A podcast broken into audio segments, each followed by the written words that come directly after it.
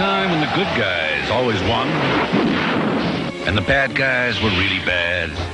And sometimes the bad guys weren't even guys. I must be dreaming. If you're looking for the days when we had it made. I'm beginning to like you, Mr. Bond. Look no further. Because Sean Connery is as good as gold. Isn't it customary to grant a condemned man his last request? I think you've made your point. Goldfinger. Next.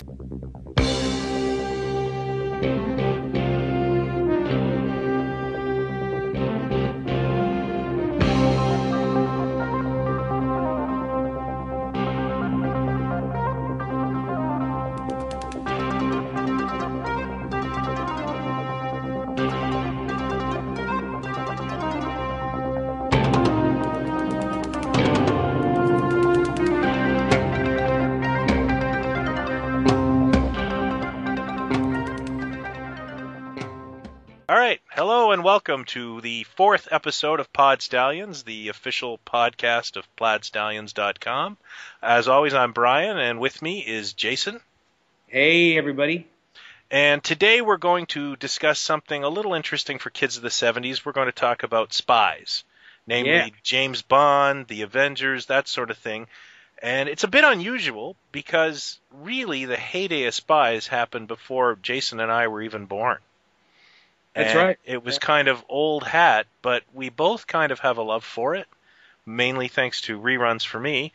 But we're going to get into Jason's love of it, which outpowers mine. I would say you are an uber fan.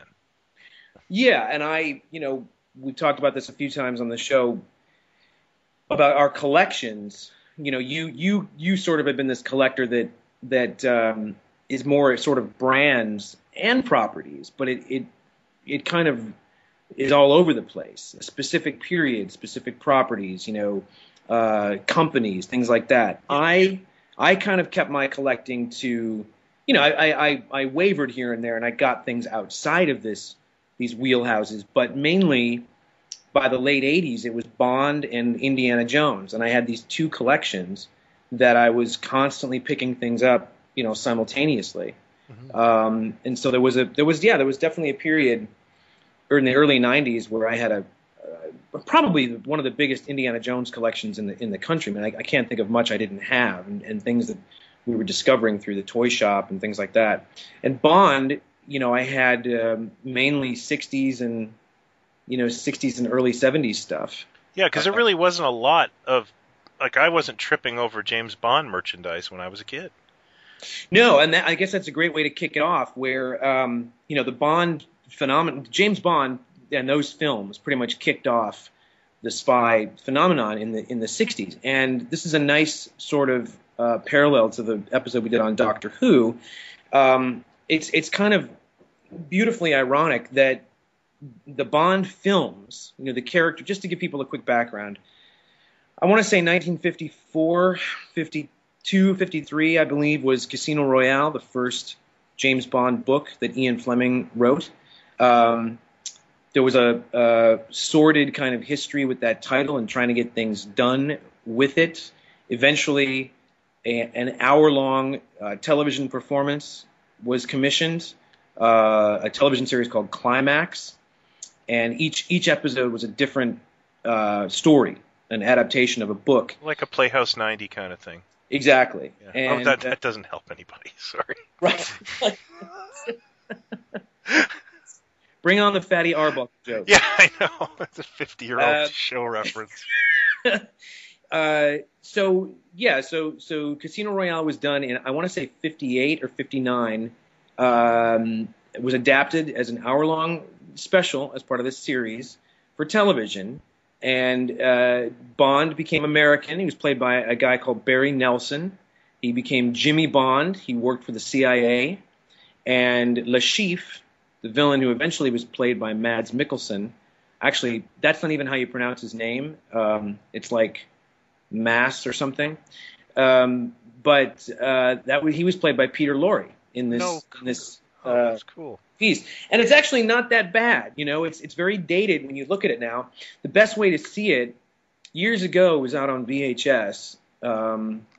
not a bootleg. It was kind of an official thing, but it was kind of hinky how it got released. Now I believe it is on the latest DVD of Casino Royale, the 1967 comedy film, which is a whole other thing we'll get into in a minute how that happened. So obviously the rights for Casino Royale were very, very weird and tied up, where officially the Bond producers couldn't do anything until the Daniel Craig debut. So this thing is on television. It does nothing. Nobody cares.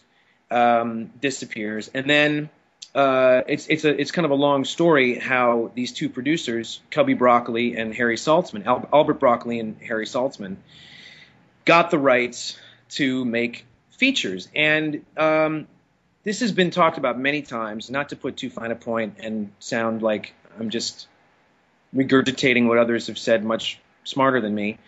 You know, I think it's beautiful that we're celebrating these two anniversaries. Doctor Who, 50 years this year. Bond was 50 years last year. The features. It's the most successful film franchise in history. And yes, we can probably put on paper the numbers that the Star Wars films have done and so on. But when I say successful, I mean the money that these films have generated, 50 years strong, all the different actors that have played him and so on.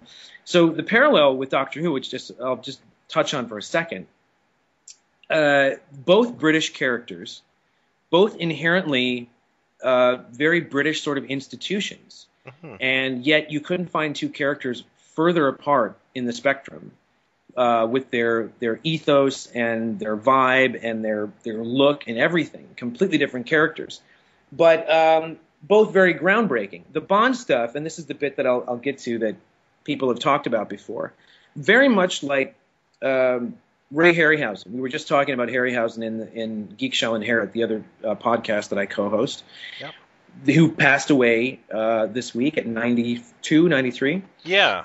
You know, all the tributes have been coming out about him, and everybody from Lucas to Peter Jackson to you name it are coming out and, you know, screaming about Harryhausen and his works and what he did. And, you know, it's hard to overstate just what he did and how many doors it opened for so many people in so many parts of the industry with his special effects work. How many people it influenced. You know, Lucas made a statement along the lines of, we may not have even had Star Wars if it weren't for someone like Ray Harryhausen and showing us that these things were possible, you know, putting elements together on screen. Because the franchise is so old, and a lot of people, I meet people all the time that have never seen a Connery Bond. They love the Daniel Craig stuff. They've never seen a Roger Moore, whatever. Prior to 1962, the format for these films, what they did with Dr. No, producing that film, the format of it, the action involved with it, the seriousness, the sexiness, the music, all of that combined, there really had never been anything like it before Dr. No. It really set the blueprint for what an action film was going to be. And in many ways, we wouldn't have had Indiana Jones. We wouldn't have had a lot of what Spielberg has done. We wouldn't have had a lot of what action films look like today had it not been for Broccoli and Saltzman bringing this character to life in movies. And also, because the movies were so big, I'm sorry I'm going on here, but that's all right. From Dr. No, it went from Dr. No to From Russia with Love and then to Goldfinger. By the time you got to Goldfinger, and I'm very much paraphrasing here, people can look up these facts, I believe the budget for Dr. No was $1 million. It was a cheap film, wasn't it?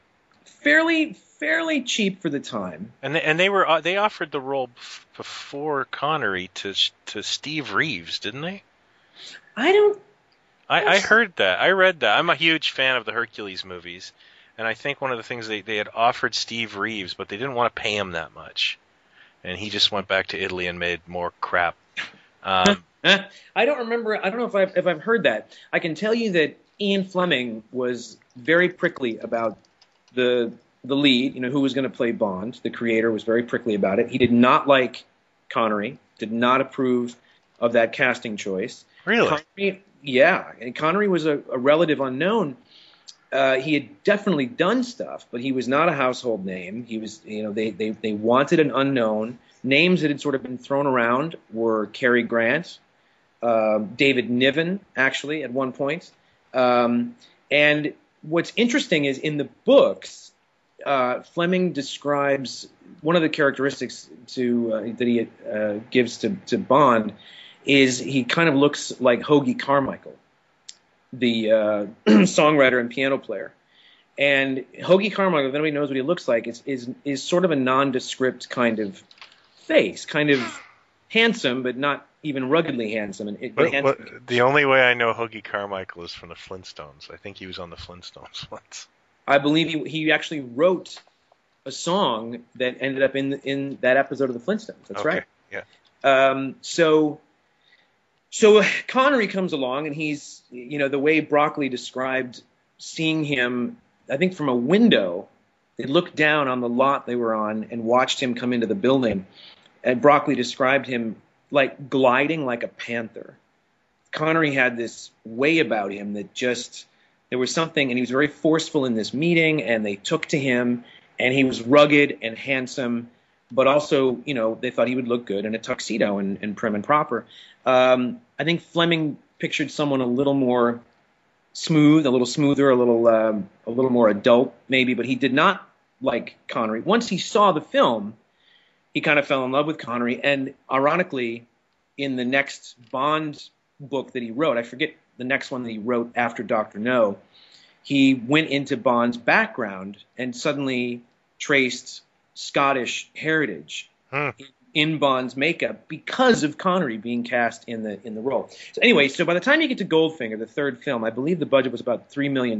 Now picture this, a movie like Iron Man 3 comes out today. What is that, in like 2,500 theaters in the U.S. alone? Something along those lines. Tickets are average $10, $12. Back, you know, in '64, when a movie like Goldfinger, you know, came out, it did not even hit every state when it's released. I mean, it might have been in 25 theaters around the country. And if you lived in Los Angeles, for example, you were in luck because it would play in Los Angeles. But if you lived in Pasadena, or if you lived in, I don't know, you know, Tarzana or something, you had to make the trek to Los Angeles to come and see this thing, which was a practice that they, you know, the studios were doing even as far up as Jaws. They were doing it that way. So it comes out, and I believe, if I'm getting this right, it made its budget back in like 10 or 12 days. Yeah, it made $51 million. Lifetime gross. Which, Goldfinger? Which is crazy, yeah. Okay, there you go. Now you do the math, you know, go back in time and figure out what we're talking about here. It's really extraordinary just how much money these movies made. And I always say this to people when I'm preaching about Bond. The 60s really was the Beatles in music and Bond at the pictures. Doesn't mean there wasn't more stuff, obviously, but the Beatles were, everything they did turned to gold. I mean, every single, you know, was going to number one and everything. I mean, they just, the next, you know, group down, as big as the next group would have been, were such a distant second that the Beatles were just, they were God. And Connery and the Bond character were as big as you could possibly get at the movies. So merchandise-wise, 64 to 66, just like with Doctor Who, was this massive influx of merchandise. And a ton of other spies. And right, by the time you got to Goldfinger, Thunderball, which was the fourth feature, the spy craze really started to hit. They even put Connery's brother in a film. You ever seen that? Operation Kid Brother? Kid Brother with Neil Connery. Yeah. You even had spies on television. You had I Spy with Robert Culp and Cosby, and you had The Man from U.N.C.L.E., which was hugely popular, and ironically, something that Fleming was involved with. He named Napoleon Solo. Yeah, and they because most televisions were in black and white, and I love these, so I collect these. They released color movies to the movie theaters. That's right. I think they did 8. I think about 5 of them hit the U.S., and then the rest were all popular in like the U.K. and Europe.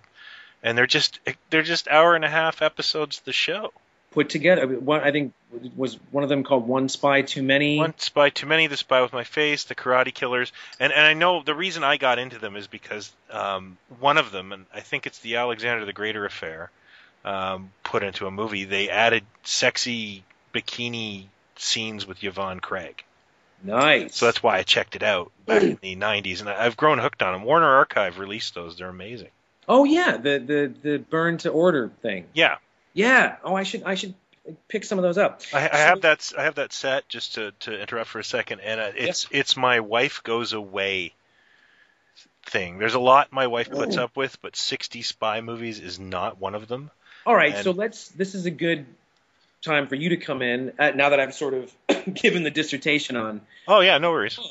And in case anybody out there doesn't know the story of James Bond. Yeah. Just in case. You know what? It just shows your passion for the subject matter, sir. Well, I mean, you know, but there are people listening that maybe have never seen a Bond film. So he is what is called a 00 agent. He works for the Secret Service in the UK. He is a 00 agent, which means he has a license to kill or be killed. He goes on assignments. He drinks too much. He smokes too much. He is a killer. He doesn't always love what he does because it's a dirty job. And Fleming in those early books and the early films, they tried to get across that this is not. It's sexy, and there's espionage and mystery and international travel and so on. But it's a dirty job that Bond has to do. He's good with his fists. He's good with his wits. By the time you get to Goldfinger and Thunderball, the gadgets start to come in, the cars do special things, and so on. Something else that's really interesting about these pictures, and then we'll go on to how it influenced the spy craze, because what you just said is interesting, because unless I'm mistaken, you don't own any Bond films on DVD, but you have these Man from U.N.C.L.E. ones, because there are areas of the spy you dig Bond. But there are other aspects in that spy craze that you dig more. Yeah. The other thing that's very interesting about these films, and one of the things that was so appealing about it, I believe, it's a theory, but I mean, people have really talked about it quite a bit over the years. You know, for a lot of people, going to see these movies and seeing these exotic locales that Bond would travel to, and these amazing locations that they would find for some of these films, a lot of the audience was never going to get to go to these places. And so, you know, we're talking mid-'60s here, and it's, you know, you had 3 networks in America, and I don't know how many films came out a year. To see a film, you know, like a Bond film that showed you know, Japan, you know, that amazing volcano in Japan, or just the cities or whatever, you know, your average moviegoer was never going to get to Japan. Or this may be the only footage they've seen of such a place. And it really was. I mean, we look at a lot of this stuff now, and it can be very dated. But, you know, to see Bonds, even in Spy Who Loved Me, walking amongst the pyramids, that's not CG. That's a big location to take this thing and put them there. So the Bond films were appealing for many, many reasons. But the main reasons, action, sexy women, a sexy leading man, you know, for the women, or the, you know, for the fellas that like that sort of thing. Mm-hmm. Great music. By the time we get to From Russia with Love, they've cottoned on to let's do a theme tune and have a popular recording artist of the day do that theme tune. I mean, so much of this set the blueprint for many, many, many, many action films to come and how they're made. But, Anyway, anytime something is huge and hugely popular, like a Star Wars, you're going to get imitators. So by the time we get to Thunderball, the world is rife with imitators, and that's where you come in, because you're real keen on a few in particular. We've already mentioned Uncle.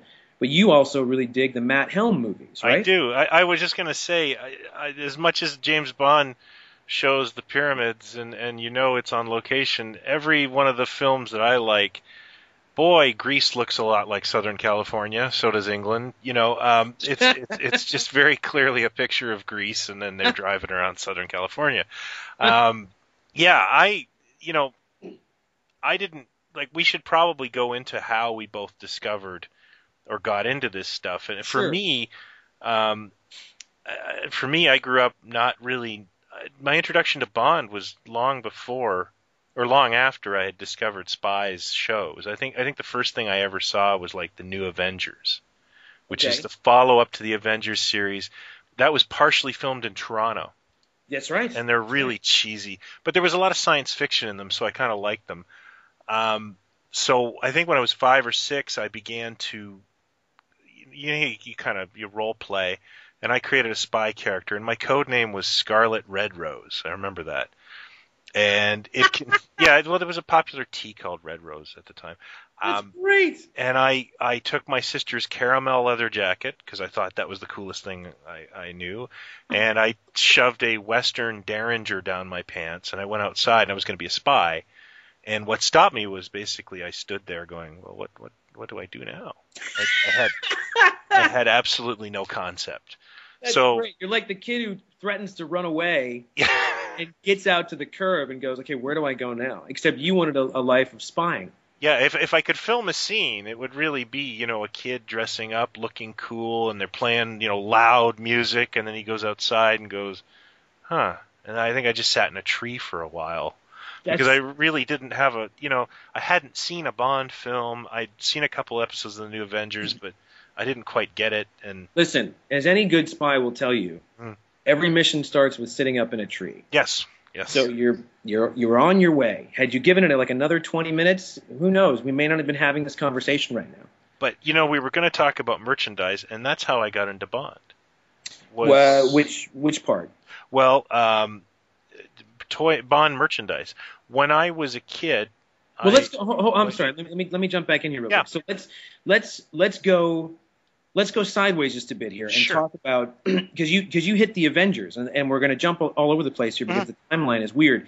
The Avengers was a British television series that actually, before we even got to Honor Blackman being in it, before Diana Rigg, her character, it was Patrick McNee and another fella, not Ian Bannon, Oh, I forgot about that. I forget what his name is, but it was an offshoot of another series, but they were just called The Avengers, and it was before we even got to Honor Blackman, and it was pre-Bond. I mean, it really was right on the cusp of Bond starting to break. Honor Blackman becomes the first female character in it with Patrick McNee. She ends up being Pussy Galore in Goldfinger, which was a huge thing because The Avengers was a big series on British television, but it also was starting to break internationally, especially when Diana Rigg came into it. So for UK audiences to get Honor Blackman in a Bond film was a great, cross-pollinization or whatever you want to call it. Diana Rigg, of course, shot it into the stratosphere as a series. And it really went international. She ended up becoming a Bond girl as well. And just for the politically correct folks out there, Bond girl is just a term that's been used for 100 years now about the women that have been in the Bond pictures. It's not a lot of Bond is sexist, no doubt, but I don't mean it in a sexist way. They're Bond women, but they always have called them, James Bond girls. Yep. So you got Avengers on television, you got Man from U.N.C.L.E., you've got Matt Helm, who is played by Dean Martin, and those were books, am I right?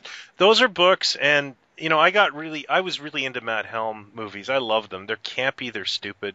They really played Martin's persona, and I named my son Dean because I'm such a huge Matt Helm fan. Oh, I didn't know that. Yeah, now, it's interesting because. Now, we're getting into comedy here because, Man from U.N.C.L.E. could be a little tongue-in-cheek. Before Matt Helm was Derek Flint. I think they came around the same time. I love Flint, too, James Coburn. That used to be my I had an email account many, many years ago. It was JHL Flint because of our man Flint.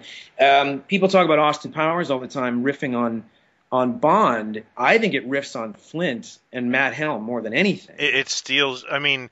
I use this as my ringtone. It's, Austin's phone is Flint's phone. Is Flint's phone, exactly. So Flint comes along, and Flint really sent up the whole Bond persona. It was a spoof. It was essentially a spoof, and Bond was the guy that knew a little bit about everything because he's so smart. He knows wines, he knows diamonds, he knows, history, you name it. Flint, put him to shame. I mean, Flint knows everything. So then suddenly you go down this road of. It was interesting because you started to get this really everything. The imitators were there, and everybody was kind of riffing on Bond because Bond was the king.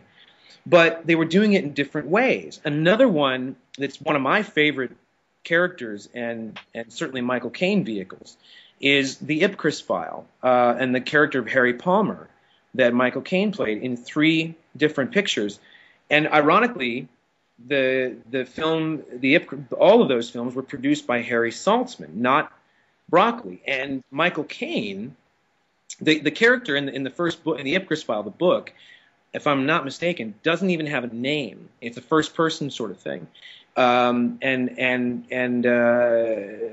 Caine helped come up with the name of Harry Palmer. And Saltzman actually sat with him and said, "Think of a first name." Ironically, think of a first name. It's got to be ordinary. This guy is going to be the antithesis of Bond.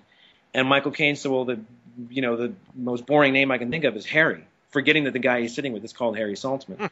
And Harry Palmer was born, and whereas Bond was, slick and smooth and suave and sophisticated and, tall and, could beat people up, Harry Palmer, played by Michael Caine, wore glasses, sometimes carried a gun, knew how to make a souffle, didn't always get the girl, and lived in a kind of a tatty apartment. And it was a very different sort of spy film. I don't know if you've ever seen Ipcris File, but it's a brilliant movie. Not in years.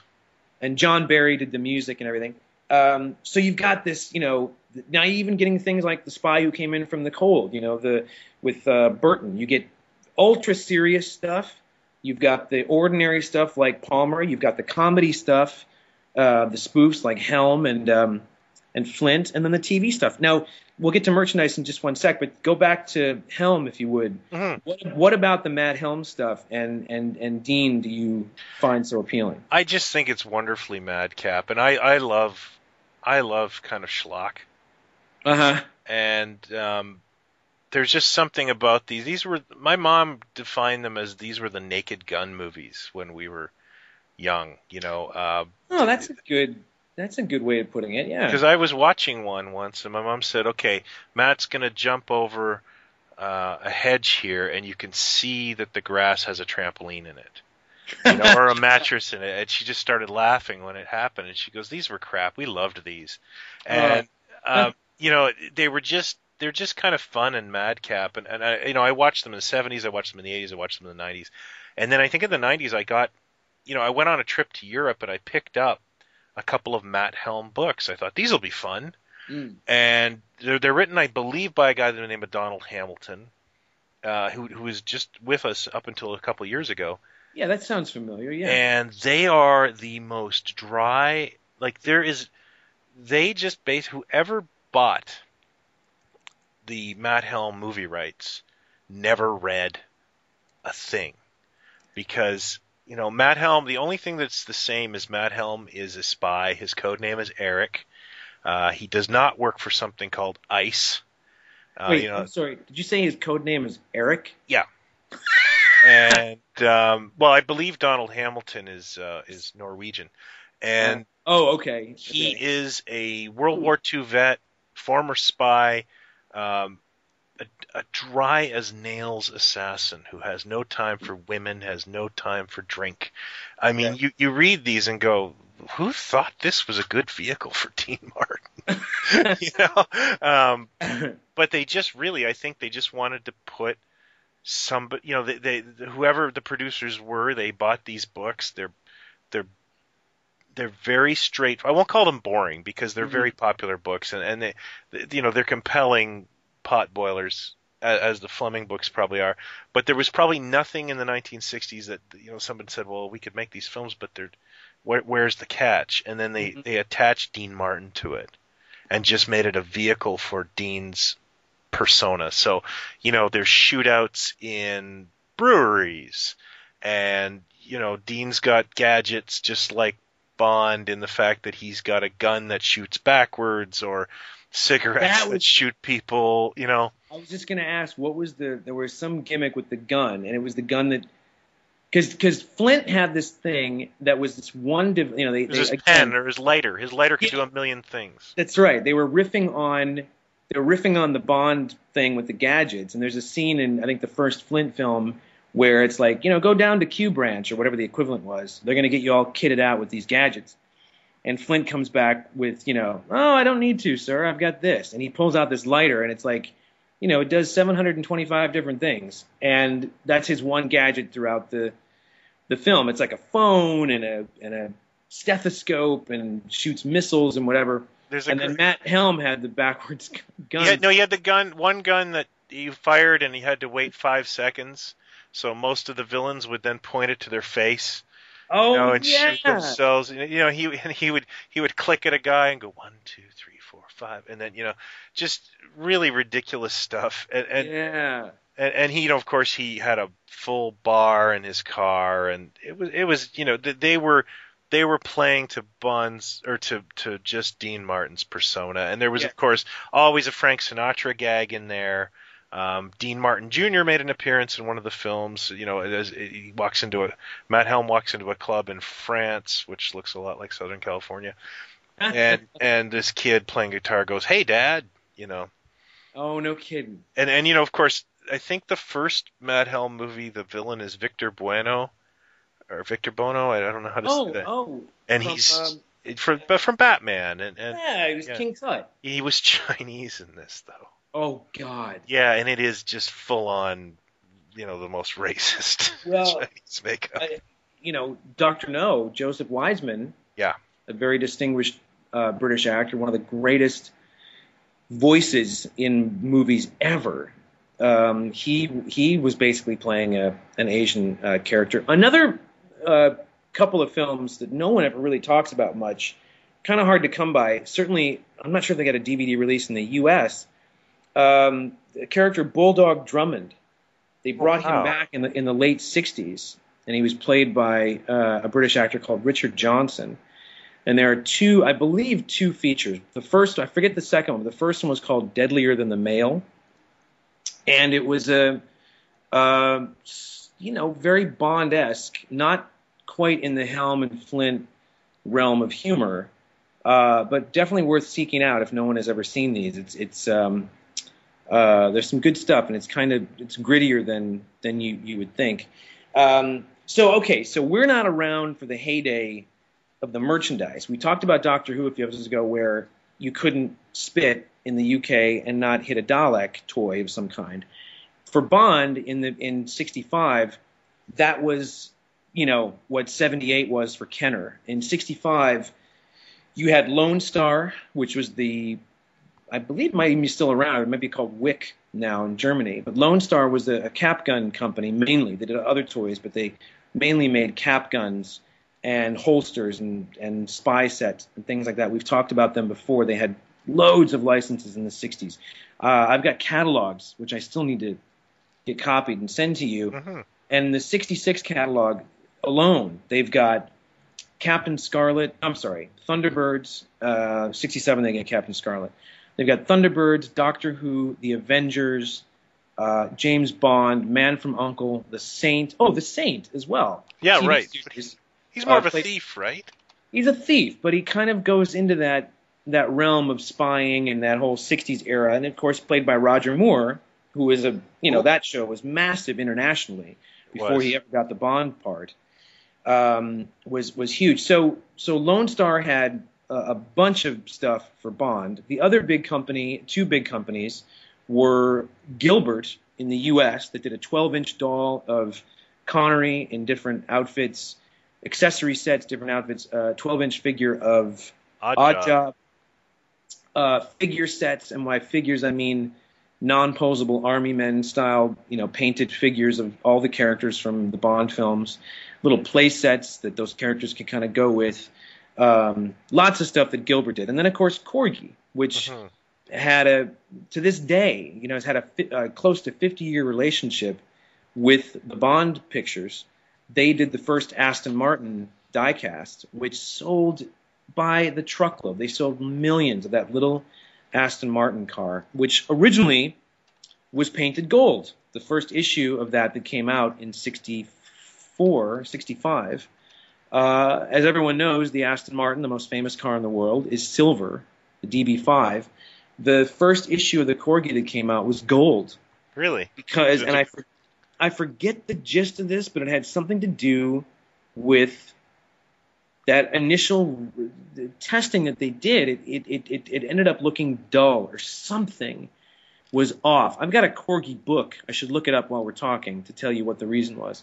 But that started a long, long relationship with Corgi, and people, you know, looking forward to a new Corgi car, diecast car, vehicle or something with every Bond picture that came out. So we're 45 minutes into this, and we're just getting to merchandise. We're not even born yet. Now we're into the 70s.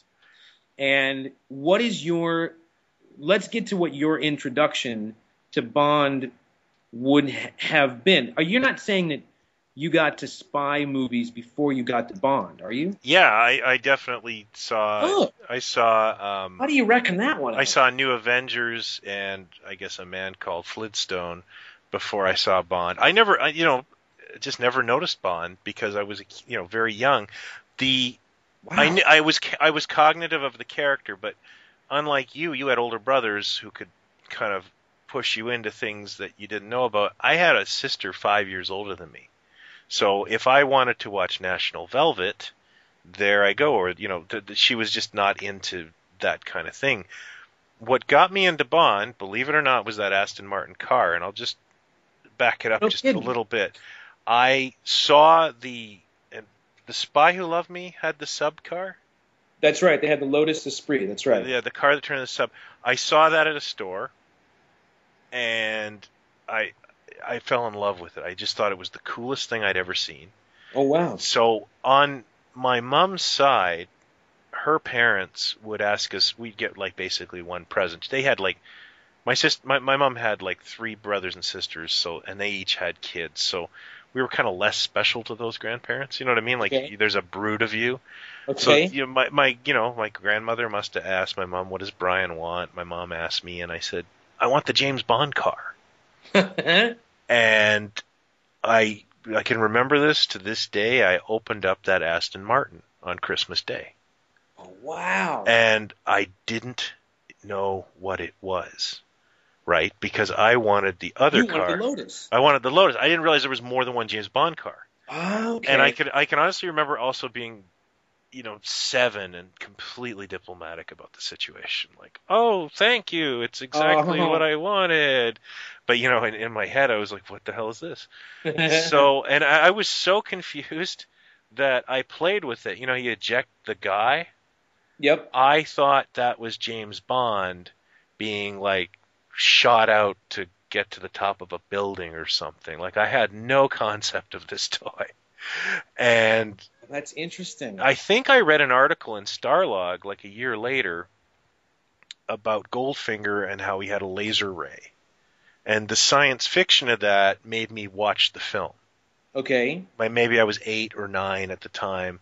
And then what turned out was my father, one of his passions would be, you know, spy movies, kung fu movies, and oddly Cheech and Chong movies. Oh, that's weird. Because my dad was super square too. I don't know. He just dug those. And he took me to those, which is another story for another time. But he would watch the Bond weeks. You know, UHF channels would play like all the Bond films, and they'd be kind of tomatoey. And there was a channel here called City TV, and coincidentally, when I got into Goldfinger, they played all the Bond films, and it got me into them. I really loved the Connery stuff because of the science fiction flavor of it.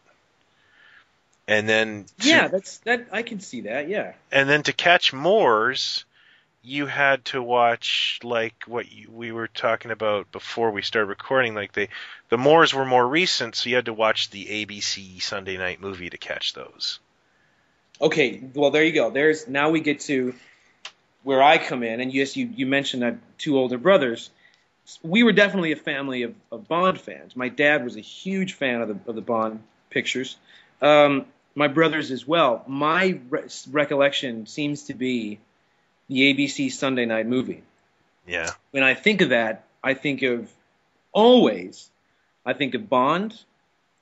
I think of the term parental discretion is advised. Yeah. And I think of the dulcet tones of Ernie Anderson, who was the king of voiceovers, but he was the voice of ABC for 20-odd years.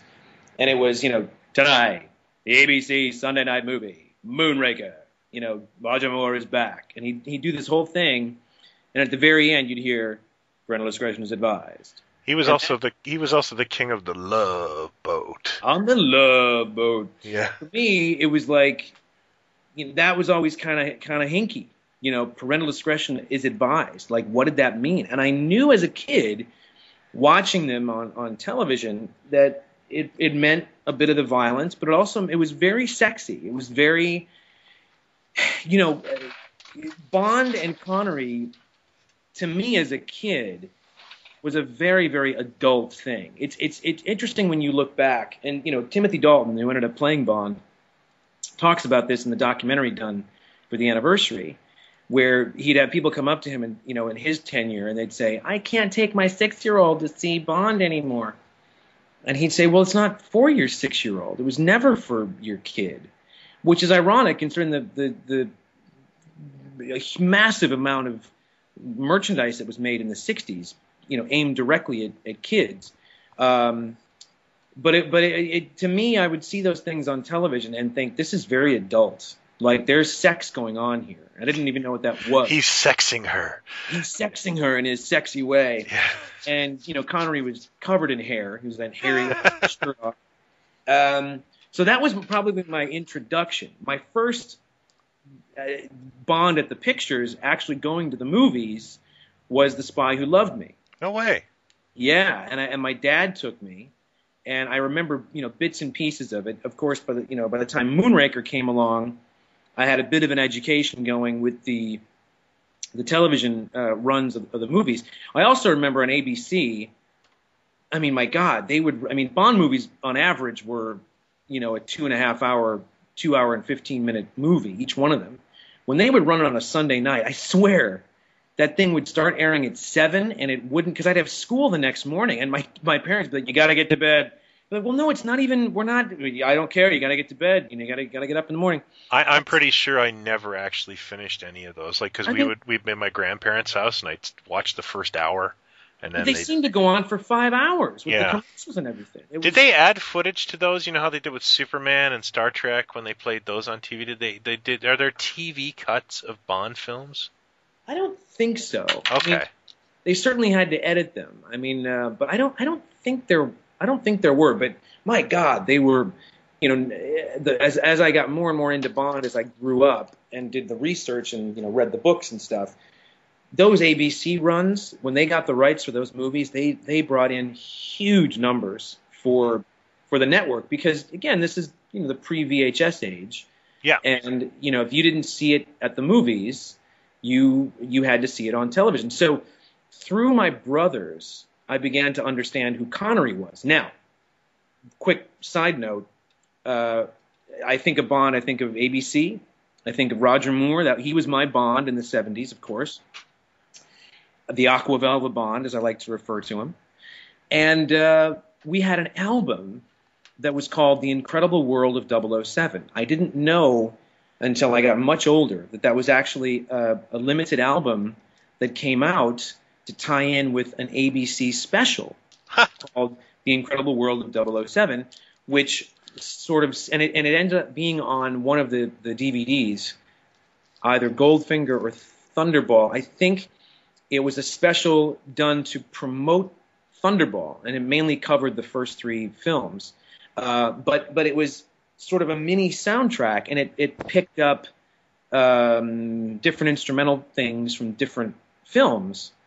I played this thing till it wore out. In fact, I still have it. And several years ago, my buddy Ben Harris burned it, because you can't get it on CD. He burned it to CD for me. And it's all scratchy, and I have it, you know, it's in my iPod now. And it's, you know, the only version of, you know, the theme is on there and different themes, but this is the only way to have gotten these versions was this particular album. So I played this thing to death, and I remember flipping it over. The cover is amazing. It's this amazing, very 60s design of a gold ball kind of floating in this weird, trippy art collage or piece, and it just has 007 all over this big gold ball floating on the cover. When you flip it over, there's a series of black and white pictures on the back, and it's Connery. And I remember being confused by who this guy was on the back of this record, because Roger Moore was James Bond to me, really. And then I started to get the education from my brothers. And Connery was still – I mean, Moore was the guy, and Connery was still a bit hard for me to take as a kid, kind of. Funny, eh? My head was really done in by Lazenby. That one confused me too as a kid. When On Her Majesty's Secret Service aired for the first time, I really did not know what to make of it, or who he was, or how this thing happened. So, you know, one of the things I wanted to point out was I find it funny how by the more years, things were starting to look a little bit like a Matt Helm film on Bond. Like, there's a lot of camp introduced by that point. Well, and I think that may be what sort of freaked me out a bit as a kid. And when I say kid, I mean 8, 9, 10 years old, discovering the world of Connery, because it was not campy. I mean, there was some humor, definitely, and a lot of winking. But by the time you got to Roger Moore, I mean, I remember being 9 years old, seeing Moonraker, laughing hysterically at the antics of Jaws and that Swiss Miss girl with pigtails. Oh boy, yeah. And I remember distinctly walking to the car afterwards. My dad, my brother Gino, and my brother Jack, and Gino just laughing and going, "Come on, man! What's with the girl and the judge?" Just he was really ripping it apart. Like, what happened to these movies? But I loved it because I was a little kid. There's a scene in Moonraker where Jaws lunges at James Bond like a Scooby-Doo monster. Like, he's got his hands up and he's like lumbering slowly, and it's like I was at 35 watching it, but it was just like, what is this? Well, remember, I mean, this is Roger Moore. Like, I don't want to take anything away from Roger Moore. He was a genius. He was brilliant for what he did. And he's a very, very gentle soul of a man, and was not comfortable with a lot of the violence. If you look at his first couple of films, Live and Let Die and Man with the Golden Gun. Oh, quick side note. That's the other thing, was the Beatle connection. You know, Paul McCartney and Wings officially did the theme to Live and Let Die. Right. So that was a big deal. You know, like, that was, for a long time, that was my favorite Bond film as a kid because of that song. I mean, having Wings' greatest hits and a connection with the Beatles just blew my little mind.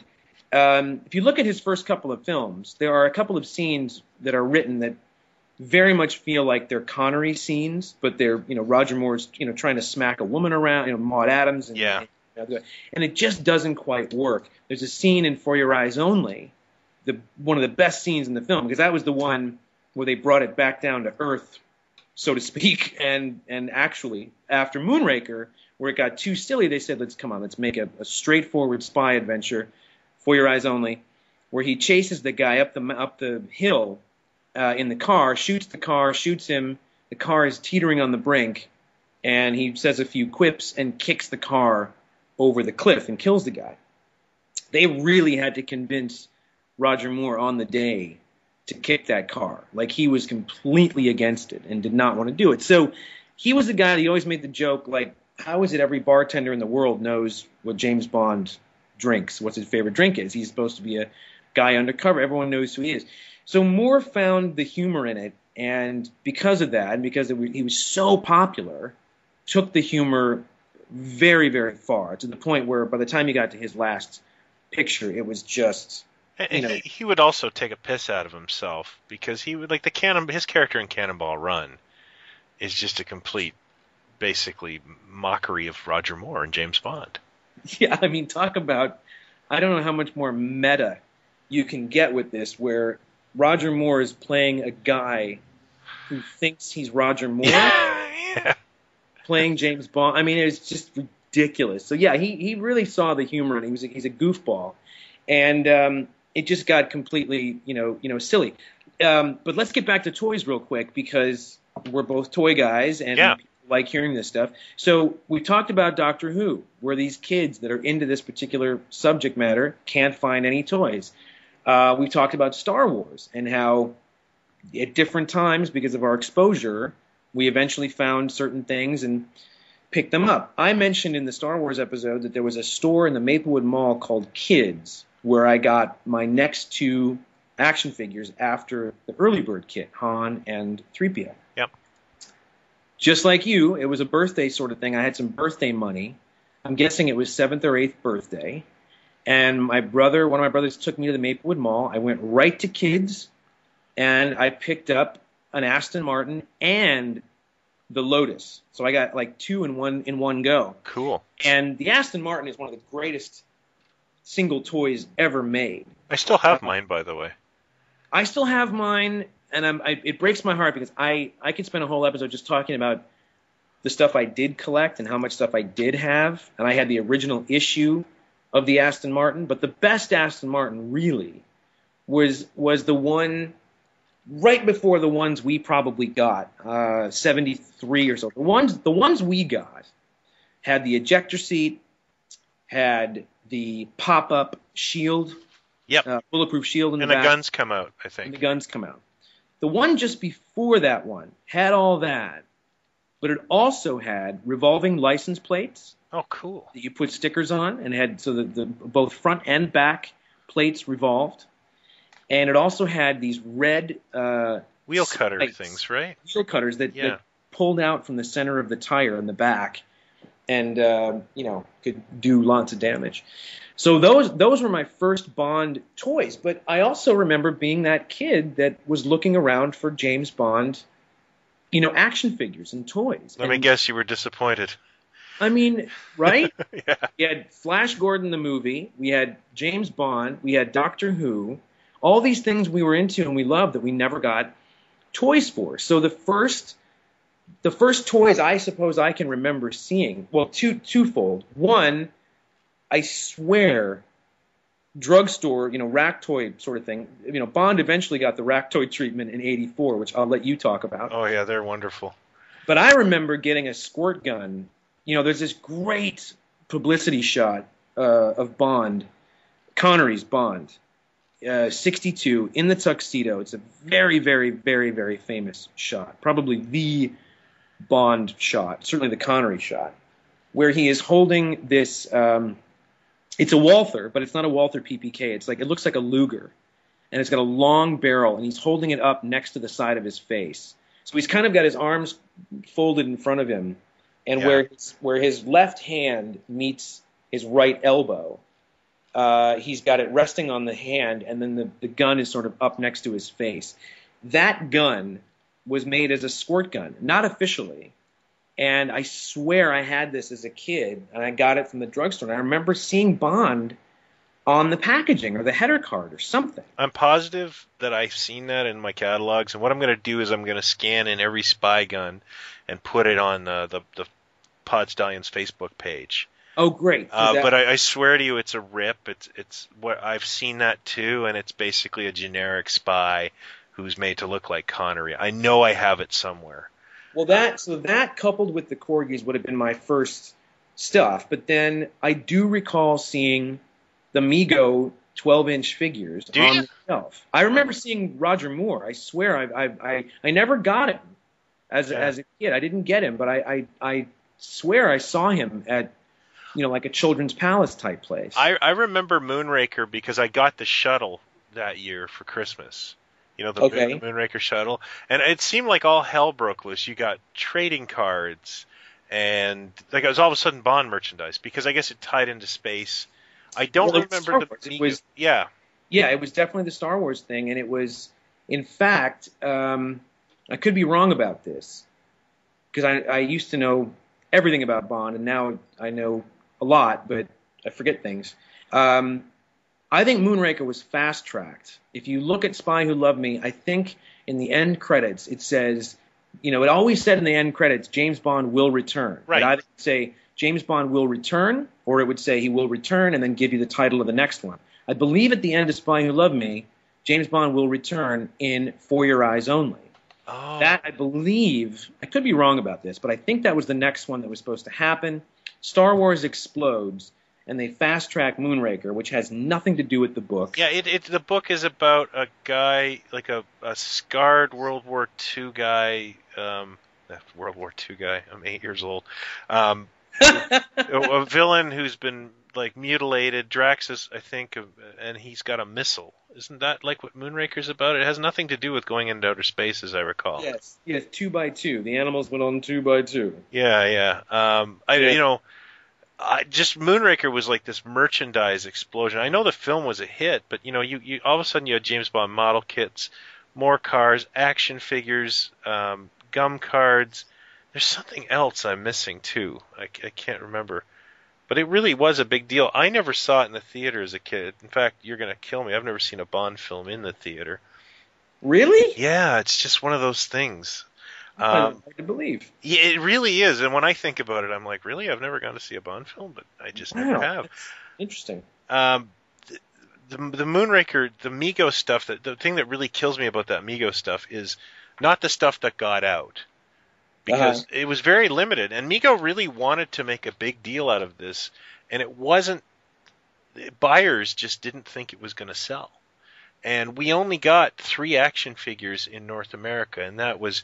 James Bond, Holly, which is, you know, a short of Holly Goodhead because they're not going to let that happen in toy shelves, and they'll be in the paper the next day, and Drax. But in Italy and the UK, you got 2 extra figures. One was James Bond in a really cool version of the spacesuit from the movie. Yeah, with a laser gun, and Jaws. Yeah. And Jaws is a really cool and unique contraption in that he's kind of like an Incredible Hulk torso with regular arms, and then they put a magnet in his mouth, the same magnet that Batman and Robin had on their hands and feet. That's right. And then I have and I'll put this on the Plaid Stallions Facebook page, it's from, you know, the Mego Museum. They were planning much more. They were planning a 3 3/4 inch line. One was a helicopter and a boat, and I think a version of the space shuttle that would all come with a 3 3/4 Bond. Like they really had big plans for this line, and unfortunately, there was no buyer support whatsoever. And in a neat bit of trivia, Mego even actually never paid Eon for the license. Oh, that's interesting. I never knew that. Yeah, that was something that I helped a guy out with an article once providing some information, and he uncovered that Mego stiffed them. I never knew that. Yeah. I never, ever knew that. That's kind of fascinating. Interesting. Okay, so we could have had something from Mego. Meantime, we're getting lots of... odds and ends coming out of the UK. We're still getting Lone Star items. Lone Star would recycle a lot of stuff, and there was very little they did that was, you know, pound for pound exactly as it was in the film. One of the exceptions was the Moonraker gun. They made a Moonraker laser pistol, but it was a cap gun. Mm-hmm. But it came right out of the film. I mean, it was beautifully done. It's a white die-cast gun with, you know, Roger Moore on this box, this packaging. And bits of it, ironically, a year later were used for the Flash Gordon cap gun for the movie, one of the few items made from the film, the Flash Gordon film. This breaks my heart. So much stuff that I had that's gone that I'll never get again. One of the cornerstones of any Bond collection, toy collection, multiple toy makers in 1965 made the attaché case. Right. Is that the one with the knife that came out of it? There's a knife that comes out the side. It really is an amalgam. What a brutal toy for a child. Oh, I mean, all this stuff, because it's all caps or bullets getting shot out of it. It was like a Luger type thing with a. It was an amalgam of the attaché that he used in From Russia with Love. The knife comes out the side. There was paper money, a wallet, business cards. The business cards even read International Exports or Universal Exports. I'm sorry, which is the code name for MI6 for the Secret Service. They answered the phone, Universal Exports. I mean, they even had that kind of detail in this thing. The gun that then came with the stock. And a rifle section on the front you could make into a little mini rifle. It's gorgeous. And, if you were to find one of these things boxed and complete, you're looking at, thousands of dollars. I have a real soft spot, as I mentioned before, for attaché-type cases. I've since found the Moonraker attaché that was made from Japan. The interior has nothing to do with Bond, really, and there was never one in Moonraker. Yeah. The outer flap is like a silver cardboard flap with the beautiful poster artwork. That's another thing about Bond. The movie posters, unparalleled. From I'd say You Only Live Twice right up to the late 70s and Moonraker. Those movie posters were just spectacular. Some of them were just mind-blowing. I have the Moonraker attaché. I have another one from Japan made by Tomy, I think. Wow. With Connery in it and a weird gun that comes. It's very, very, some really, really neat stuff was made in the world of attachés.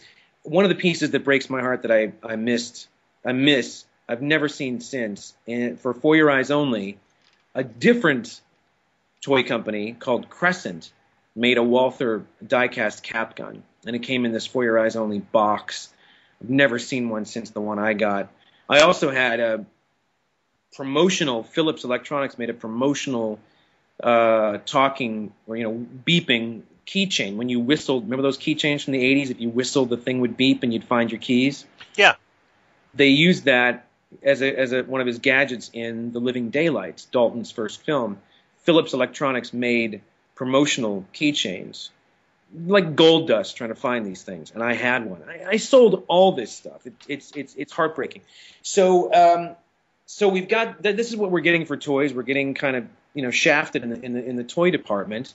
And then, Roger Moore's run is starting to kind of wind down. Yeah, and the only thing I think that got made in between those periods, it's probably more corgis and little things, but View to a Kill comes out, and this is – I think that's Moore's last film, correct? Yeah, so we've got – what happened was you've got Octopussy. Oh, right, the Octopussy. You got Octopussy, comes out in 1983. The two big pieces of merchandise, brilliant pieces. The first one is one of the most beautiful things that Corgi ever made. They've kind of at this point slowed down, like before Octopussy was For Your Eyes Only. The die-cast that came out for that film was the yellow Citroen, Volkswagen-type bug that he drives in one sequence going down the hill with the Bond girl. It's gadget. Every Corgi had some kind of, little gadget, like the Aston Martin had all that stuff. The Lotus had fins that popped out and missiles that shot up the back. This particular one had a hood that opened. Yeah. That was its big gimmick. Oof. So they're winding down. For Octopussy, they made a smaller set, which was a little car, a little trailer that hitched behind the car, a fake horse's back end in the back of that, and then the little airplane that he flew in the pre-credit sequence of Octopussy.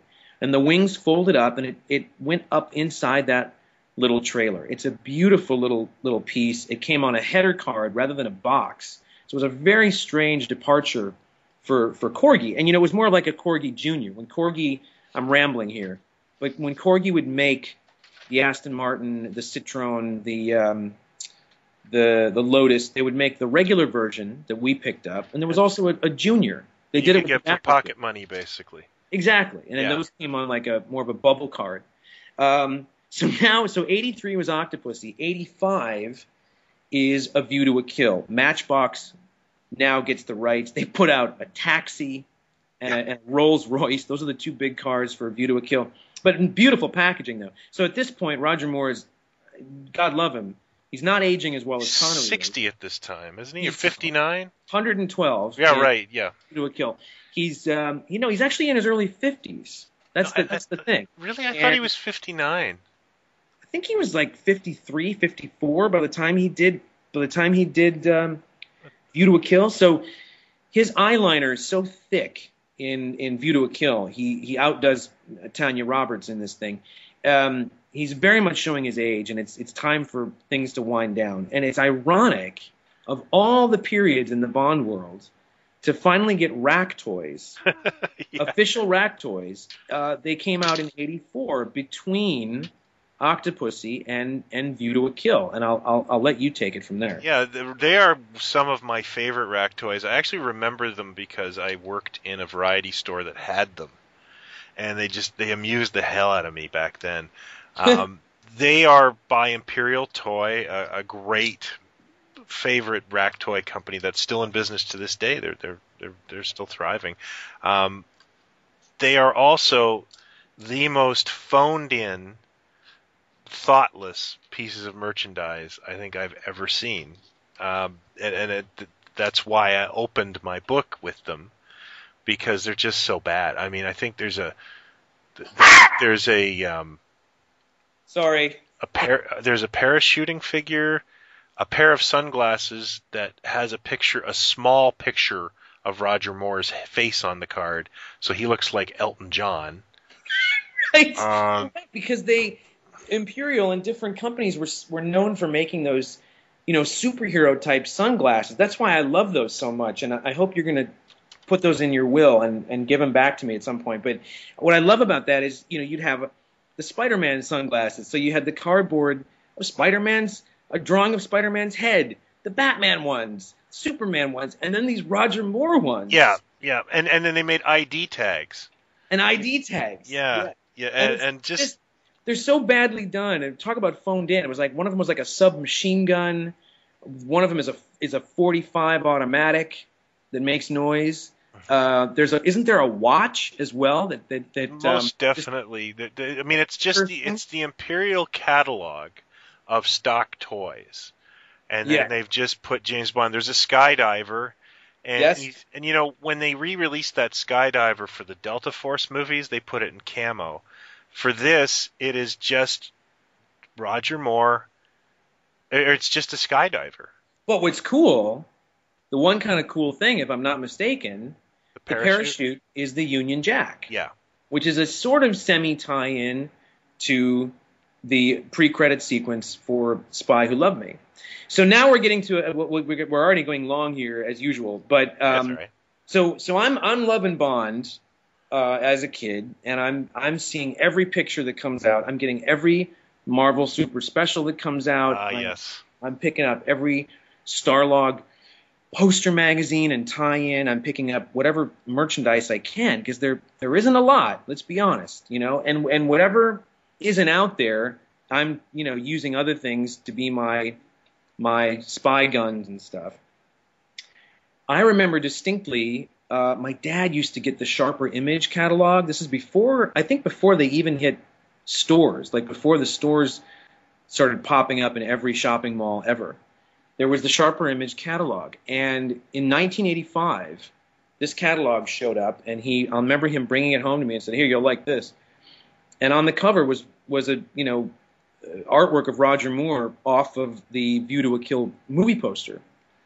And the whole catalog was sort of devoted to Bond, and there were tie-ins and stuff. And there's a shot in the movie where he's jimmying a window, breaking into a house or something, and he uses like a Sharper Image credit card or something, so the logo's prominent. I remember it because it had lots of pictures from the film, and I was very excited. A new Bond film. The Duran Duran song was getting a lot of airplay, and let's face it, whatever you think of Duran Duran, it's a good theme. It's one of the better. That would be my favorite. It's it's one of the better themes. And I remember in this catalog, one of the things you could order was a Beretta replica gun. So it couldn't fire as a real gun, but it had blowback, and the bullet would come out, and you know, all that, just like a real gun. And it wasn't officially tied into Bond, but Bond actually used a Beretta in the books before he switched over to the Walther PPK. And I was desperate to get this gun. I forget how much it was, but I never ordered it. Yeah, it was $14.15 at the time. Anyway, so this movie's about to come out. I'm very excited, you know, because it's a Bond film. I get the Starlog magazine, interview with Roger Moore saying this is probably my last one, yada, yada. And I remember seeing it and just being so disappointed that it was so silly and so ridiculous. View to a Kill? View to a Kill. I mean, there's one bit at the beginning where there's a snowmobile chase, and at one point I think he ends up getting a bit of it and turning it into a snowboard. And as he's sort of surfing down the snow in slow motion, they start playing Beach Boys, California. Oh, yeah. Which, you know, isn't even as bad as it – isn't even the worst that it got. The movie before, Octopussy, he is in the jungle at one point being chased, and he swings through the jungle with the full-on Tarzan yell. And ironically, the same year, we got Chewbacca doing the same gag in Return of the Jedi, which is just wrong on so many levels, both of those things. So I'm disappointed. Yeah. You know, but I know he's done. And then I start reading about the next guy to take over the role. I think I kind of had heard these rumors about Pierce Brosnan. Oh, yeah. Those were pretty public at the time. And I was pretty okay with it because I used to watch Remington Steele, but I also kind of thought he's kind of a namby-pamby. Like, you know, he's, I don't want another Roger Moore. So when I finally got word that Timothy Dalton was going to be the guy, I knew very well who Timothy Dalton was. Because of Flash Gordon. Yeah. Because he was Prince Baron in Flash Gordon. And I was very excited that he was going to be the guy. And I will never forget, the movie comes out, it's the 25th anniversary, The Living Daylights, the first Timothy Dalton comes out. It might have been on my birthday. Now that I think of it, it might have actually come out on my birthday. It's kind of appropriate. And I see it opening night.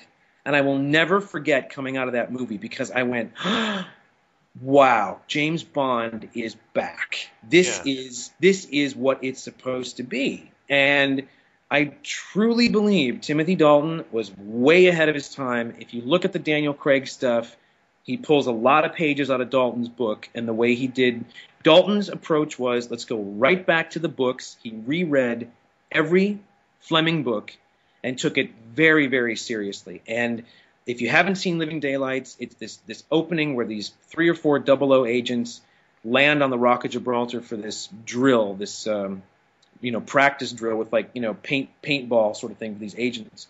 You don't know which one is Bond. I'll leave it at that. When the camera finally pushes in to Dalton for the first time, you just get this sense of like, that's the guy. That is James Bond. He took it very seriously. I mean, the script originally was kind of thought with Roger Moore in mind. If he was going to do it, they had to make a lot of alterations. They cut out a lot of the humor because Dalton was very frank about, that's not going to be my bag, guys. Let's do this. Let's make it serious. And in my mind, easily the best Bond film since the 60s, The Living Daylights. His follow-up 2 years later, License to Kill, very, very dark, the darkest the film's ever got. It's a departure film, really. Huge departure. And really the only times, because the series, for the most part, the series played it very safe. Yes, you'd have the occasional, bold move. And I do mean bold because Moonraker brought in more money than any Bond film by a mile. But it got a lot of flack, because of what it was. And they could have easily said, well, let's take it even further. We're going to make even more bread. But they said, let's bring it back and make a more realistic Bond, which they did. Other than that, the 2 times that they really made a departure and tried something different and risky were On Her Majesty's Secret Service. And that's not just because of Lazenby. Lazenby was serviceable. He's not a disaster. Had Connery done it, people could be saying it's the best of the Bond films.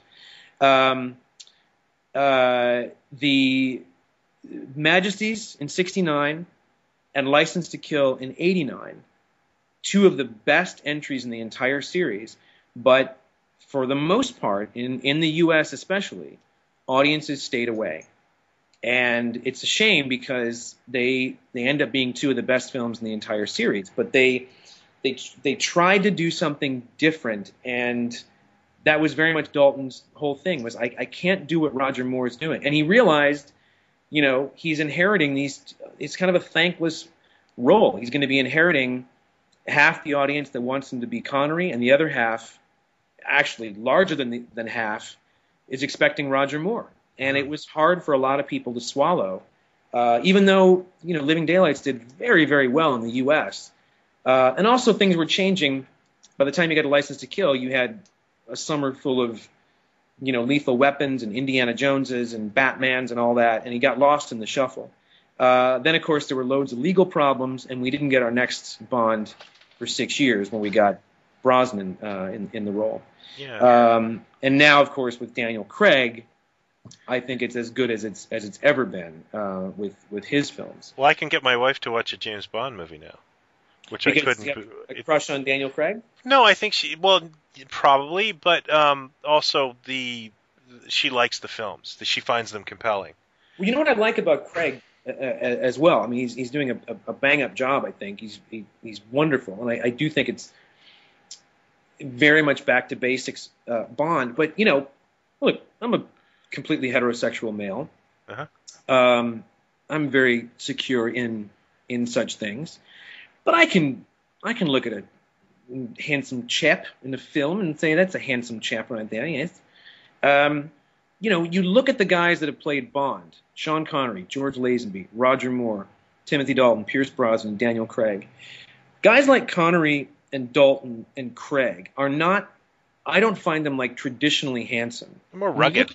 They're rugged. There's something about them. I mean, Daniel Craig is kind of goofy looking by some angles. He's got big ears and he's kind of got a weird chin, but there's something about them that looks good all cleaned up, and yet you would not want to get, you know, stuck in a dark alley with these guys. Mm. Whereas Roger Moore and you know, Brosnan especially, you know, are a little too pretty for the role, shall we say. I get that. I mean, Brosnan, I thought, pulled it off more than Moore. But, yeah. You know, I just wanted to talk, because we were talking about Bond casting. There's two actors that I really like that both got passed over or passed up on Bond. And yes. I would have really been interested to see him. One of them, of course, is the great Patrick McGoohan, who would have been a fantastic Bond. Well, you know what the problem there was? He hated the subject matter. He was an absolute Puritan. Yeah. I mean, he had problems with – there are women, you know, female actresses that talk about their episodes of The Prisoner and how just a kissing scene, how difficult it was to get around a kissing scene because he just wouldn't do it. Yeah. He never could have been Bond, but it would have been fascinating to see what he would have done. And who's your other one? I got an idea who your other one is. You may not know this guy, and because he didn't really go on to big things, and sadly he's passed away. But you know, I'm a huge Gerry Anderson fan, and the series that I'm most fascinated with is a show called UFO. Yes. And the second in charge of UFO was an actor by the name of Michael Billington. Oh. And if you Google Paul Foster UFO. Uh-huh. You'll see Billington around the time that they were considering him to replace Connery. Oh, and he's a ruggedly handsome guy. He's fantastic on the show, and I really would have liked to have seen him as Bond. You know, interesting. My pick is Clive Owen. Clive Owen. Yeah, he was considered, wasn't he? Well, it was talked about. I'm not sure how far it got with meetings, but I would have loved to. I mean, much as I love Craig, I look at Clive Owen, and I love him. I've seen most of what he's done. Some things better than others. The best thing I think he's ever done is Children of Men. I'm not sure if you've ever seen that. Yeah, that's the post-apocalyptic film. I do like that. It is not a pick-me-up by any means. No, it's in fact, it's one of those films that I like, but it's like The Road where you can't really, you know, my wife recently on Netflix, she's like, oh, let's watch The Road again. I was like, I'd rather stick something in my eye. It's true. And I like the film. I know it's tough. It's tough to watch. Children of Men. If anybody out there hasn't seen it, I urge you to see this thing as quickly as possible. It's basically this story, a semi sci-fi post whatever story, where the population has just stopped. No new pregnancies. No one is being born anymore, and that's it. He is a shell of his former self, this character he plays in Children of Men. But he is in every single scene of this movie, and he carries the thing, and he has such a weight of the world on his shoulders, and he's just magnificent in it, and you just feel like, you know, he's always thinking on his feet. Two quick things I want to say about Bond. One I forgot to mention. I'll get back to it. One of the things that's most appealing about the character is that very thing, and when it got too reliant on gadgets, it started to lose some of that appeal or that charm. He's a smart guy. He's a blunt instrument, the way Fleming described him. Mm-hmm. He's there to do a job. But if he doesn't have, you know, the laser watch that's going to cut through the glass or whatever, you know, there's a great bit. I'll give you the best example. One of the best examples I can think of in a mediocre outing is Live and Let Die. They bring him out to that little island where the alligators are about to come and eat him. He's got no means of escape, and so he runs across the top of the alligators, jumps on their heads, and gets over to the shore, so to speak. Yeah, and that's to me who he is. He's always thinking. He's Batman, basically. Kind of, yeah. I mean, that opening chase in Casino Royale is a great example of that. He's this guy that he's chasing that's doing all the parkour stuff. Mm-hmm. He's slimmer than Bond, he's faster than him, and he's doing all these fancy moves that Bond can't do. So every step of the way in that chase, if you rewatch it, Bond is taking a shortcut.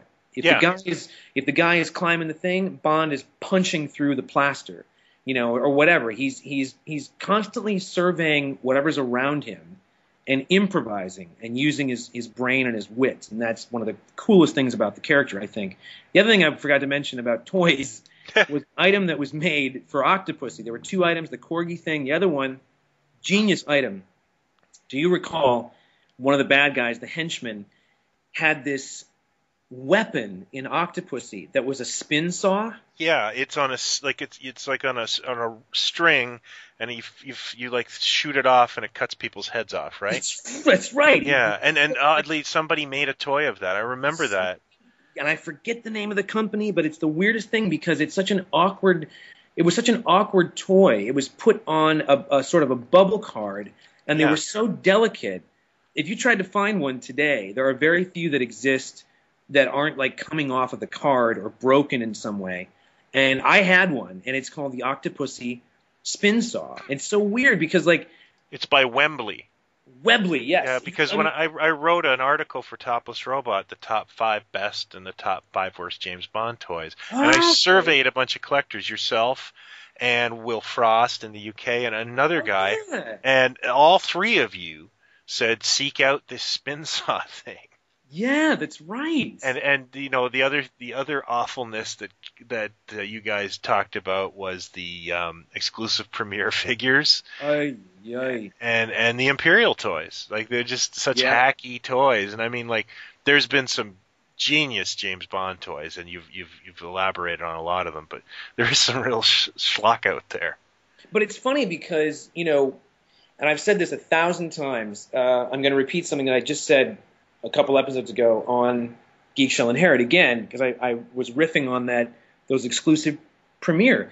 You know, we finally get something that sort of semi-resembles an action figure line, a true action figure line for James Bond. And that's what we got. Well, and you know what? I think anyone who was a fan of something that exclusive premiere got could say that. You know, if you were a Dukes of Hazzard fan, or, you know. Yeah, but okay, absolutely. But Dukes of Hazzard, we got. You know, well, Gilligan's Island. Nobody wanted that.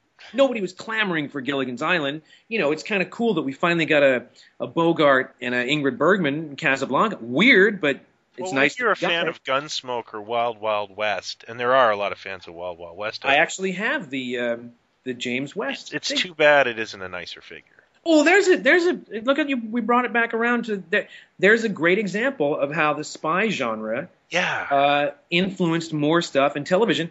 There was something that was a beautiful hybrid of a Western and the spy genre to make a little bit of Batman series in there too. Yes, absolutely. Yeah. Wild West is brilliant series. I didn't get that show as a kid, but to segue this beautifully, something I forgot to mention, one of my favorite spy TV shows of all time, A Man Called Sloane, which also starred Robert Conrad.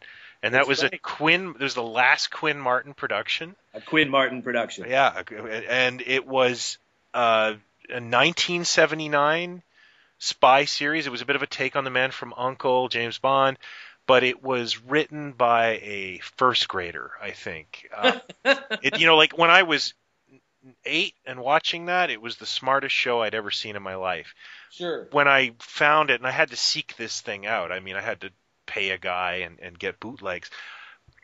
It's stupid. And I love it. I mean, don't get me wrong, but I mean, the first episode is Roddy McDowall is taking over the world with androids. The next one is Robert Culp has an army of female assassins. You know, they're very dopey. Yeah, anyone that was ever a guest star in any show in that thing. You know, I love it. I remember even the title as a kid, just thinking the title was kind of A Man Called Sloane. We'll continue. You know, and Conrad was such a douchebag at that point, because we knew him from the Battle of the Network Stars and the battery commercials and all that. And you thought, you're just such a tool. You know, I loved him because I loved the Wild Wild West. Let's wrap this up real quick, but two quick things. One, Before I Die. I mean, this little dream I had of starting a toy company. You know, the old joke, the old George Harrison joke about why did you finance Life of Brian when everybody walked away. The old joke was, I just wanted to see the movie. Yeah. I started this thing because I wanted to get these toys eventually that no one else was making, because I wanted them for my shelf. And so now we're to the point, where people are coming to us, and I do start to kind of step back and look at our licenses and go, well, what's left? You know, like we've got Star Trek, we've got Doctor Who, something that I grew up with, never dreaming in a billion years we'd be having these conversations and opening up new toys. I just, got some today that I'm like, oh my God, I've got a Scaroth in my hand. And that's a toy, by the way. Yes. Anyway. I'm glad you described it as a toy and not a one-eyed thing, because people would still be confused. Anyway, someday, if it's not going to be us, and I don't know how we could, because I can just imagine what a nightmare would be. Please, someone out there, give us an official James Bond toy line. We even had the closest we got, Hasbro. There was an animated series in the early '90s called James Bond Jr. I've forgotten that. A whole line of action figures and vehicles, and they were terrible, and the show was awful. Wasn't it an odd job dressed like Run DMC? Yes. And there was a Dr. No and some other characters. The one cool thing that toy line did do was a fake CD player. You could pull the plastic CD out and use it as like a Frisbee weapon, a spin saw kind of thing, and a cap gun, an actual pistol, popped out of the CD thing. And it was very similar to something that would have been done in the 60s. It was shocking. So someone, please, I'm praying every night, somebody get the Bond license and give us a 3 3/4 inch action figure range with vehicles and play sets and villains and girls, every incarnation of Bond. Just the mind reels at the possibilities. Okay, so here we're wrapping it up. Well, round. Let's finish up with our favorites. Yes, and then go from there. Round here. We'll go back and forth. All right, I'll start with you. Okay. Favorite Bond theme. View to a Kill. All right. I thought you'd ride me for that. But no, that's in my top five. Song. I'm not even the world's biggest Duran Duran fan. That's in my top five. Okay, you? Mine has got to be, it's got to be Live and Let Die, because of McCartney. But I'll tell you, right next to it, and maybe neck and neck, is the theme, the instrumental theme on Her Majesty's Secret Service. No way. Yeah, it is a genius 4 minutes of brilliance from John Barry. If I had a second one, it would be the Casino Royale. Was that Chris Cornell? Chris Cornell. I think that's awesome. And I do love the Adele. I mean, I would say the Adele song. Nothing against that. That's great. And Thunderball, the Tom Jones Thunderball, is genius. And You Only Live Twice is a beautiful piece of music. I could go on, but yeah, those are mine. Favorite Bond. Favorite Bond, I have to go with Connery. Yeah. First Bond, I like the. I don't turn a Bond off, but sure. I think the connection with Connery is also to the time when it was most suitable. You know what I mean? Like the Cold War's over now. Yeah. And all that stuff. You know, we know we have cell phones now, and that was the real epitome of cool to me. And he could smoke and drink, for God's sake. Well, then on that note, what can you pick a favorite picture? A favorite Bond film? Yeah, I'm going to go with Goldfinger because it's the first one I saw, but I love Thunderball too. Very good. How about I'm going to have to say Connery, mm-hmm. and I'm going to say From Russia with Love, because I think it's exactly what you're saying. It's the series was starting to hit its stride, you know, ticking all the boxes. He looks perfect. He looks better than he did in any of the other films ever. He's just the epitome of cool in that film. Mm-hmm. And it's got a very mod sort of sensibility to it. That's probably my favorite of the films. But my top five have got to be like From Russia with Love, Living Daylights, Spy Who Loved Me. Skyfall might even be in there. I think it's so good. And Majesty's. Skyfall is I really like Skyfall. I would put Majesty's in there.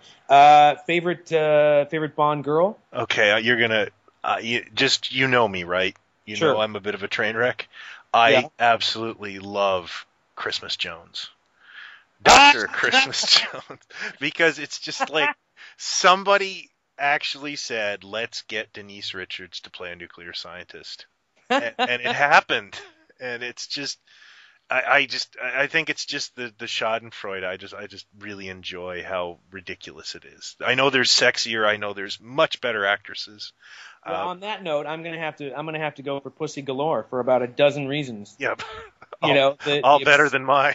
The absurdity, the name, the fact that Honor Blackman was in The Avengers. I'll tell you the runner-up though, same film. Would be Jill Masterson, Shirley Eaton, the famous Bond girl that got painted gold. Yeah, was just ridiculously stunning mm-hmm. in that film.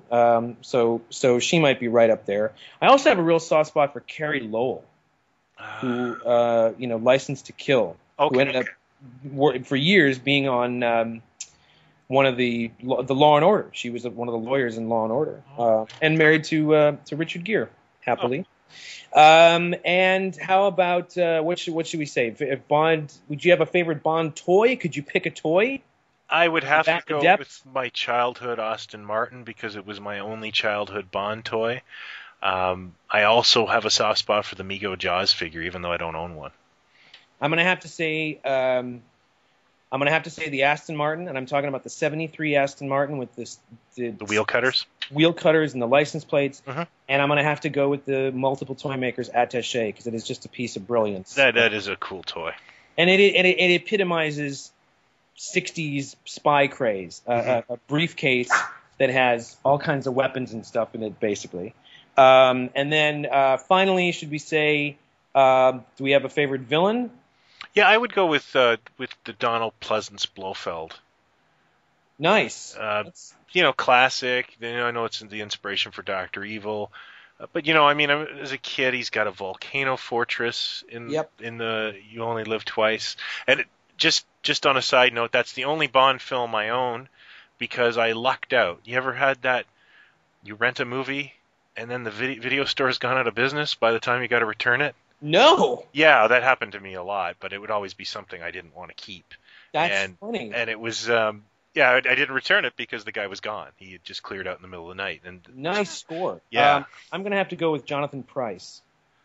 I'm kidding. Okay. That's a Brosnan. He was a Brosnan villain, right? Yeah, from Tomorrow Never Dies. Yeah, okay, I was going to say, wow. Favorite villain? I'm going to have to say probably Goldfinger. It's got to be Goldfinger. Couple of reasons, real quick, and we'll wrap this up.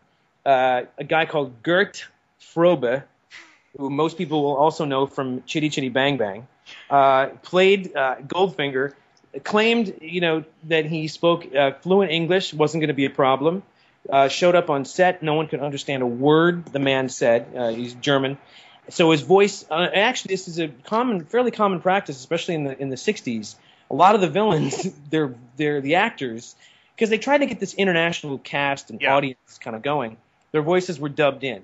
So Adolfo Celli, who played Largo in Thunderball, so was Goldfinger.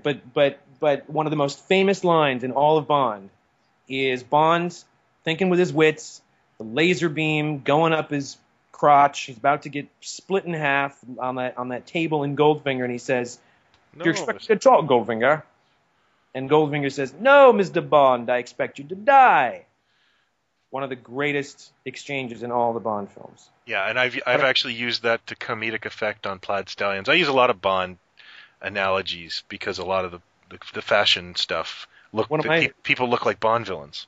One of my favorites is in "You Only Live Twice" when he's drinking sake and the guy says, "Oh, you like sake?" and he's, "Oh no, I like sake, especially when it's served at the correct temperature, 98 degrees Fahrenheit, like this is." He knows the temperature that sake should be served at. He's a genius. Yeah. So as you can see, everybody, we love Bond. We love spy movies. We've as usual, try to cover about 17 bases in one episode. And apologies for that going a little long. But you know what? That's a lot of free entertainment, so eat it up. That's a lot of spying for you. That's right. And anybody wants to get a Kickstarter going to buy us spy toys, we are open to that. Please send them all to Brian, and he can send them to me. And I should probably watch some Bond films again. Yeah, if you need a short list, I'll send you one. Yeah. Well, thanks, man. Thanks for calling. I'm glad we could do this. And thanks to everybody for listening. And I hope you enjoyed it. And get out and watch some Bond if you haven't seen any. And we'll talk to you real soon. All right. Thanks, everybody. See you later.